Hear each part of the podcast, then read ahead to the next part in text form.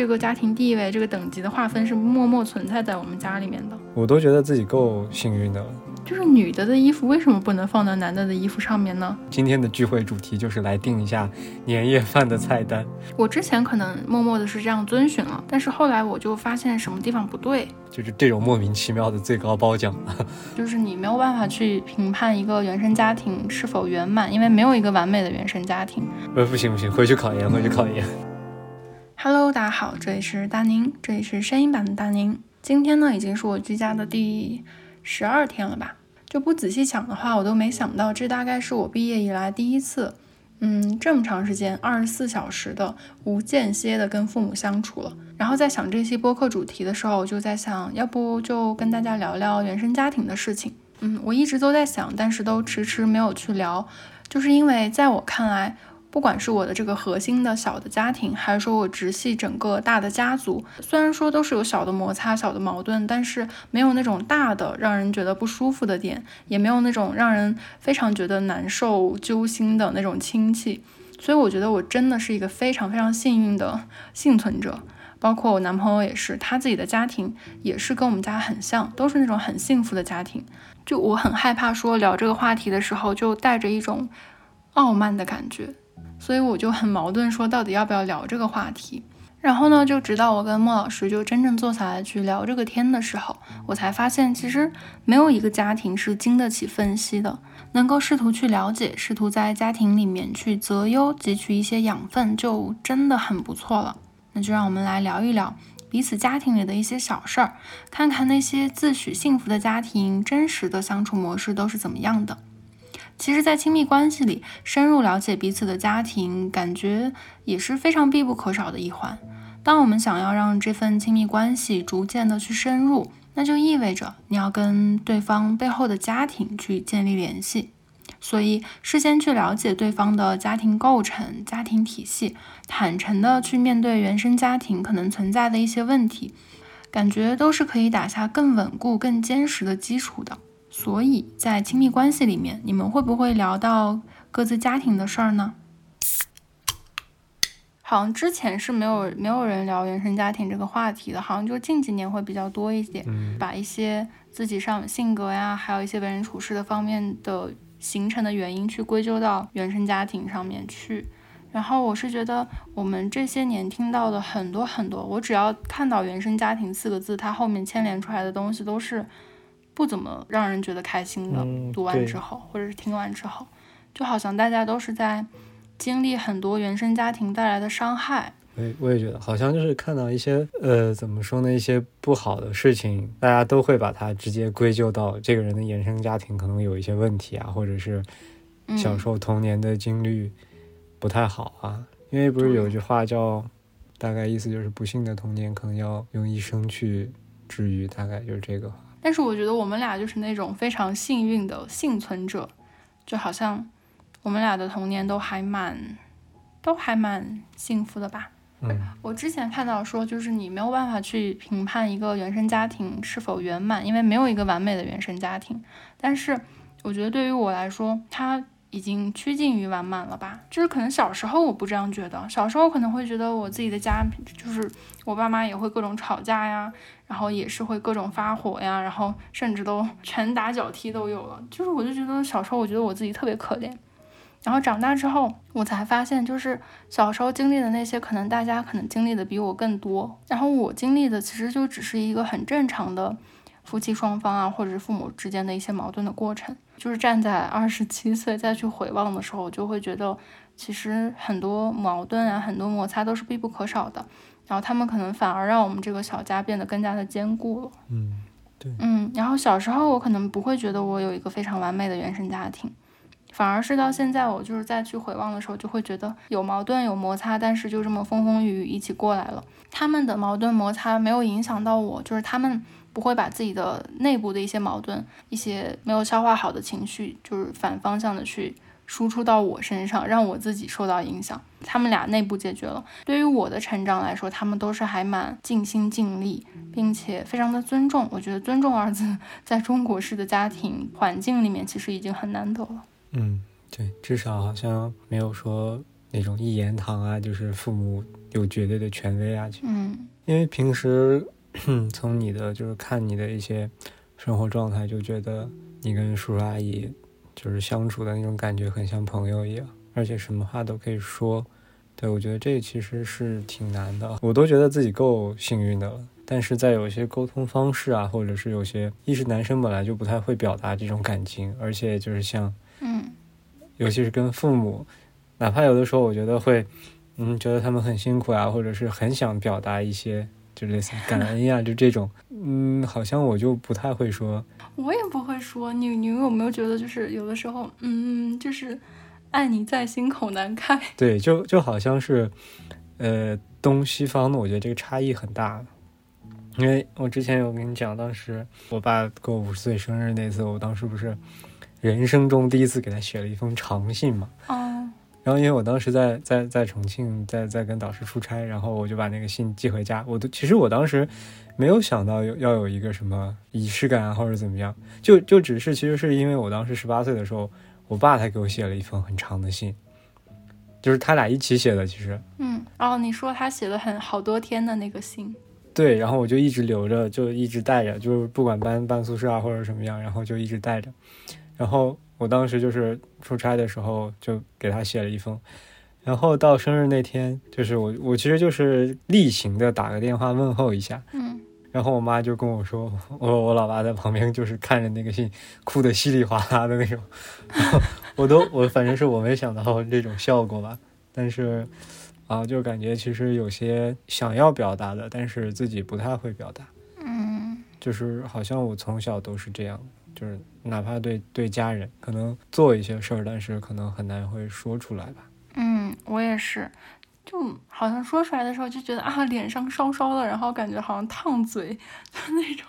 嗯，我是觉得我们俩就是通过我们俩的相处啊、交流呀，还还有我们俩就是做的就各种各样的测试啊什么的，就好像都是一个情绪很稳定的、比较理性的那种人吧。跟我们的人生经历有关，我们可能做了一些事情，然后就是给我们一些反馈啊什么的。然后大部分我可能也是从原生家庭身上去习得的，我们对待亲密关系的反应，然后对待人生大事儿的态度什么的，我觉得他就默默的沿袭了我们。父母那一辈儿的一些习惯呀，一些经验啊，等等的。然后就刚才说的，我觉得我们家是这样，就是呃，可能当时爷爷奶奶的话，还是奶奶做饭比较多。就我的印象里，就奶奶什么都会做那种，而且她就是那种想吃一个什么，然后奶奶从来都没有做过，奶奶就是去人家家看了一下，然后就回来，然后就会了，叮铃哐啷，然后就就就做做出来了。然后在我们家的话，就是平时，比方说做饭，他俩好像没有说一个明确的分工，就必须谁做饭。可能你说你爸你妈是吗？对我爸我妈，他们就会各自有自己的一些拿手的东西。然后再就是看谁的，就是时间间比较，如果谁下班晚了、下班早的人就会做饭。但一般如果是这种比较隆重或者是这种节日的时候，就比方要是你去我们家的话，肯定是我爸下厨。对，然后特别逗，就是像周末的时候，呃，爸妈就会去姥姥那儿，然后原来的时候都是我妈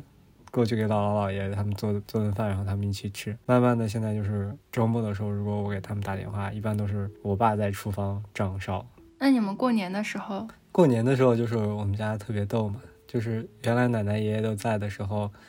嗯，就是一大家人嘛。可能就有二三十号人这种，一般过年的时候，我爸已经没有掌勺的机会了，就水平不够，只能沦为买菜、买菜和帮厨这种。过年的时候，就是从一大早就开始准备，就因为每次做菜可能要做几十个那种，就是很早之前，我觉得可能都提前一个月或者半个月，他们就开始商量年夜饭，然后就是写菜单，就是要定，就是像一个对，跟你们家特别像。周周五的时候，大家就会去爷爷奶奶那儿家庭聚会。对，然后可能离过年前一两个星期，今天的聚会主题就是来定一下年夜饭的菜单，就开始啊，几个凉菜，几个肉菜，还有什么蒸菜呀，然后每个菜还要起一下名字，又不能起的什么炒什么，这么特别直接的一种。辣子炒肉。必须要有一个，对对，辣子炒肉这个肯定就不能作为年夜饭来上了。就是上大学的时候回去嘛，一般回去晚的时候，他们都都已经订好了，然后就给我看什么荷塘月色，然后什么就是看起来就很 很高大上。就是你看着看着那个对看着菜单完全不知道是什么那种。哦，就哎，你还记不记得那个《还珠格格》里面，就是紫薇跟小燕子他们会给那个菜来起名字？对，小燕子起的就是我刚刚说的那种辣子炒肉，然后紫薇起的可能就是你刚刚说什么荷塘月色，非常有文化底蕴的那种。对对对，就有点那种感觉。对，然后每年的时候就是五叔做饭特别厉害嘛，他还会提前就是会各种，今年我给你们来个新花样什么的。对，然后就是像之前有一年我忘了，好像是去年还是前年，当时五叔说要做一条松鼠桂鱼，然后那个鱼不就是它要尾巴翘起来，它是好像是那种整条去炸，但是就很复杂。然后他之前在过年之前就试制了好几次，你知道吗？经常看到他们家吃一些就是 失败品，就是这个鱼是断成两截了或者怎么样，然后就在那吃。然后到了三十晚上的时候，就是爷爷奶奶就是做主位，然后就是妈妈呀、婶婶呀、女同胞们，还有小孩儿，因为因为人太多了，一个屋坐不下，就一张桌子坐不下，然后就是老人、小孩儿、女士先吃，吃完以后。因为做了很多嘛，就是因为他们就在一一直不停的在里面炒菜，然后上菜，菜是吧？对，大家就吃着，然后给爷爷奶奶敬酒啊什么的，就是妈妈们如果有小朋友很小的话，就把小朋友照顾好。然后都吃完了以后，然后女士们就是分散在各个卧室就开始聊天儿，你知道，唠家常，就是每个床上坐的都是人。然后我爸他们就是过来打扫战场，上桌了，这时候才能上桌上桌是吧？，对，然后上桌，然后我会陪他们喝几杯什么的，啊，每年都是这个样子。那种女性不可以上桌呀，或者是怎么样，嗯，我觉得嗯可能跟我们家还是不太一样吧。对，我觉得这个还蛮难得的，就是有的地方，尤其像我们这种地方，就觉得好像哎，男士就应该先吃啊，怎么怎么着。反正我们家出了名的疼老婆呢。我觉得疼老婆就是其实是尊重女性，对不对？就是没有那种大男子主义的感觉，就是好像哎男性为尊，然后要在上面，什么都应该听男性的，反而是比较放在一个比较平等的位置上去了。放在我们家的话，其实就是有一个比较稳定的循环，一般就是嗯，我听我爸的，我爸听我妈的，我妈听我的。因为这是形成了一个链条，一个闭环。对，就不会失衡。然后我就就记得从小到大好像都是有什么事儿，然后这我感觉，就其实我爸他的脾气也挺，也没有说对我有很严厉啊，但是可能就是那种父亲那种威严，嗯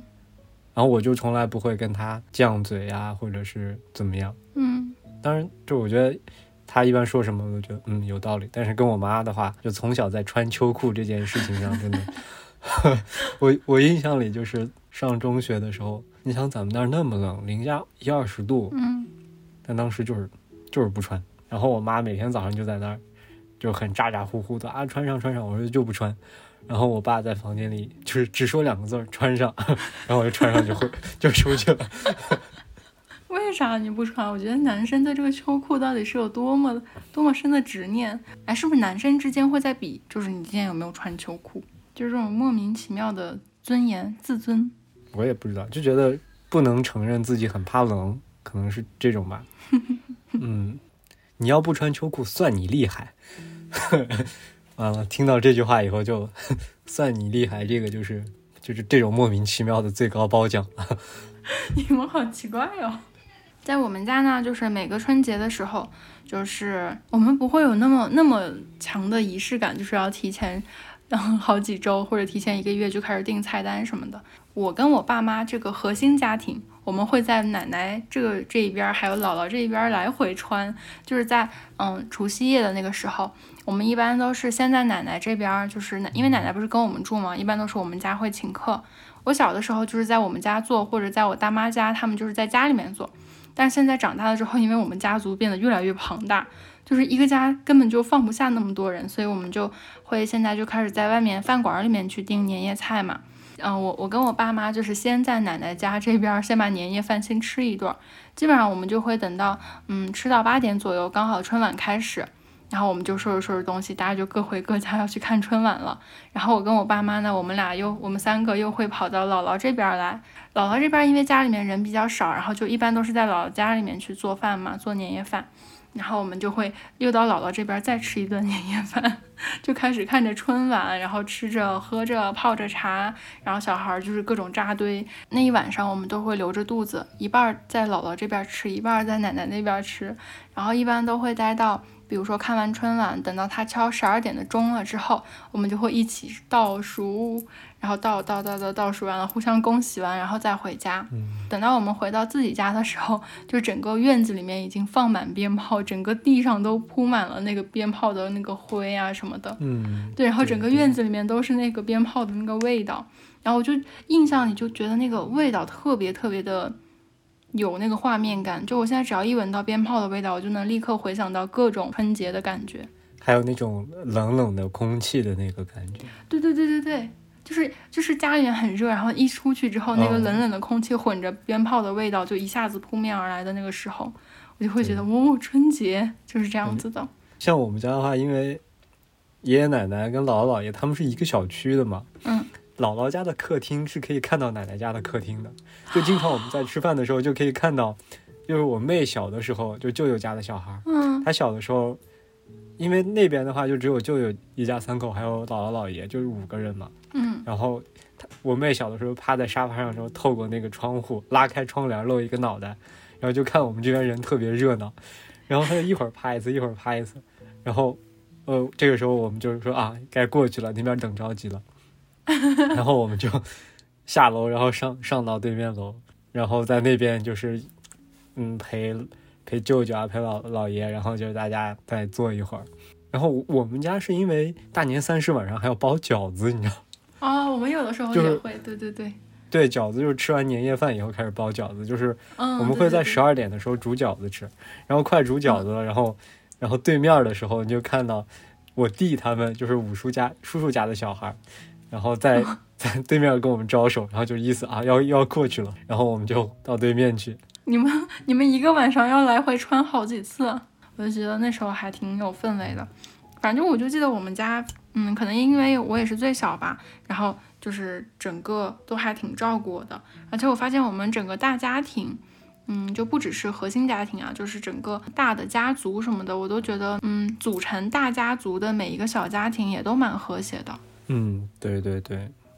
每个家庭多多少少都会有一些相似的影子，然后再传到我们这一代人身上的时候，我们也会这样子。对待亲人啊，对待亲情，就是对待老人这件事情上，我觉得就是因为小孩从小其实看着看着爸爸妈妈是怎么对爷爷奶奶的，对对对对对对对。对，嗯，就是像我想想起，就前段时间那个，就那二舅那个视频，嗯，你看了吗？我就记得印象特别，就其他的我就嗯没什么要过多的说，但是我就记得说，嗯，他当时那个里面视频不是说他领养的女儿吗？嗯，就是虽然没有什么亲情可言，但是好像说现在那个二舅的女儿成了全村最孝顺的孩子。然后他后边有一个旁白，就是说说让小孩孝顺自己最好的方式就是自己默默的去孝顺父母。就小孩子只是小，不是瞎，他是能看到的。对，我觉得这个我还是挺认同的。对，就是小孩子可能他他的世界观里面没有什么对或者错，就是小小的时候他可能不知道什么什么，但他知道你父母是怎么做的，可能很小的时候就在你心里埋下了一个种子。反正，哎，那你有没有觉得，就是我们从父母身上沿袭下来的一些嗯事情？当然有很多好的方面啊，不然我们也不会变成这么就是情绪稳定的成年人。但你有没有发现有一些不太不太 OK 的地方？你的意思就是我们想去规避一些的？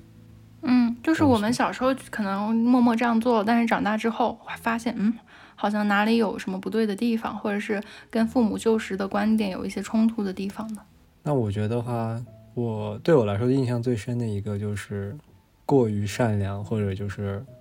老好人，或者类似于这种，就是不会拒绝很多别人的要求，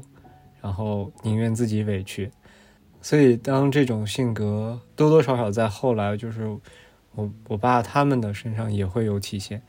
然后包括我小的时候，甚至到现在的时候，他们有的时候也会跟我传达一种就是吃亏是福啊，或者是这种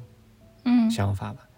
现在我其实现在也没有说完全去，我觉得这个挺难的，就是你完全把这个东西从你的性格里摘出去。但是我开始有意的去控制，就是当我发现自己其实是抵触的，但是你因为自己性格的原因，你还要不得不这样做的时候，我就是嗯我我就开始产生这个矛盾的心理，然后慢慢的我开始现在就是我会去想，为什么吃亏是福？那不吃亏都是福的话，不吃亏，那为什么要吃亏？如果能不吃亏的时候，我就不会吃亏啊，或者是有一些本来就是我应得的一些东西的时候，我为什么要去谦让？我为什么要去装作很清高，或者是只是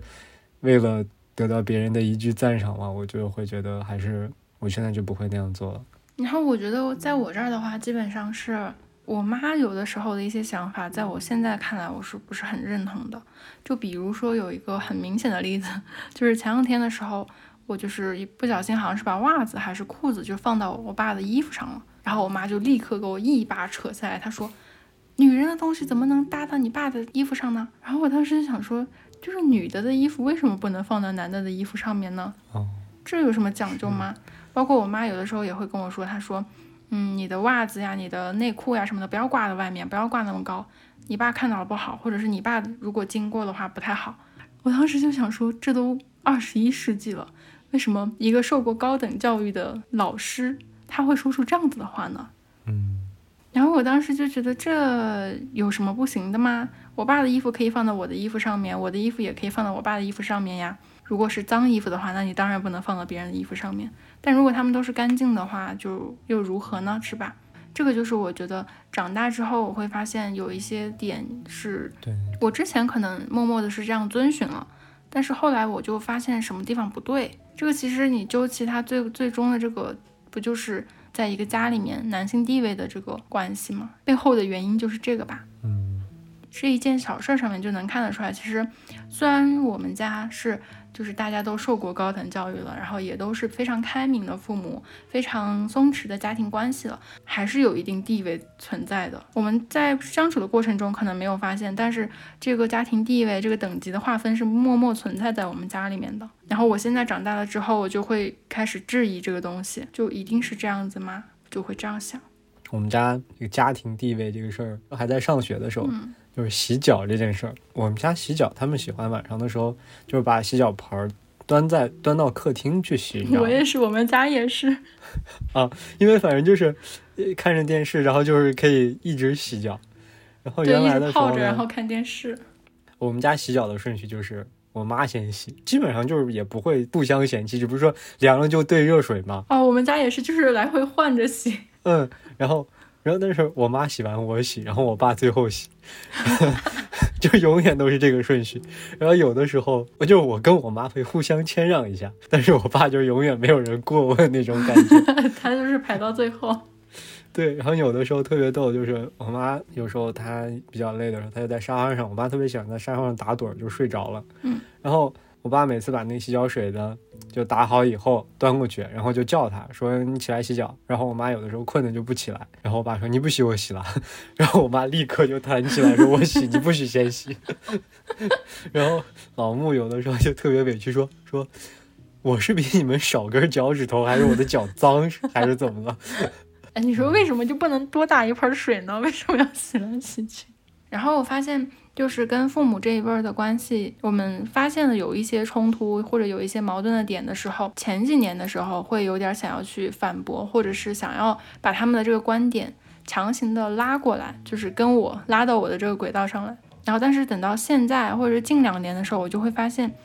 我们没有必要，就没有必要去跟他们去说这些，或者说是争辩这些。就是我们带的观点是经过我们的人生阅历，或者是我们的一些教育呀，或者是我们看到的一些事件的所有的杂糅起来的一个结果。那父母他没有经历过这些，他们可能经历的是他们那一辈儿的东西。对，而且对于他们来说，再接受一个新观点，其实要比我们接受一个新观点要困难的很多。对对对，我觉得他们真的就是我没有办法去评论说哪个观点是好的，是先进的，就一定要去遵循哪个东西。就可能他们那一辈儿，他们的那个观点已经是非常先进的了。求同存异嘛。嗯，他们有他们的一套逻辑，然后我也可以有自己的一套逻辑，就是两套东西它是可以并存的。就像你刚刚说求同存异。我就想说，那其实可能是因为我们包括父母他们相对来说比较开明，就是如果遇到分歧很大的一些事情的时候，就说白了，这个义没有办法存的时候怎么办？嗯，我这边就善意的谎言来应对。就比如说，就是最开始的时候，我就刚毕业嘛，大学刚毕业那段时间，我不是要在厦门工作嘛，然后工作那段时间，我当时不是跟二号在一起嘛，二号是我的。第二任男朋友，要要在播客里面跟大家解释一下，我们俩是入职到了同一间公司里面去，然后那我们当时就是租房的时候就想说能不能把它租到一起，就是一起住，然后节省一下成本。这个事情其实在当时的我来说，就是对我来说应该是在我们家里面的一个大事儿，我至少得先请示一下我爸妈，跟他们说一下这件事情，然后我才能心安理得的去跟一个异性去合租。并且这个异性还是我的男朋友，是吧？当时的男朋友，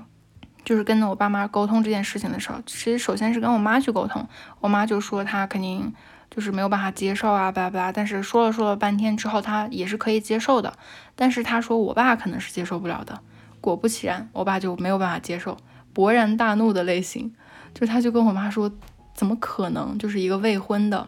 然后也没有经历过什么的一个小女生，你去跟别一个男生去合租。就这个事情就会让我觉得这是我们家一个没有办法达成，就再怎么求同存异，这个异也存不了的，它是一个完全相悖的一个一个结果的事情嘛。所以当时的嗯，我的做法就是我就没有再跟他们说了。其实我们当时嗯租的地方，其实我们当时也不算是合租，嗯租的地方其实就是一个整个大的房间里面的单独的两间。但是我也就没有再跟我爸妈说这个事情了，不然的话，我觉得他们可能再去沟通的话，他们可能还会计较说，那你们不能住在同一个大的单间里面。所以就是如果遇到这种大的观点很冲突的地方的话，可能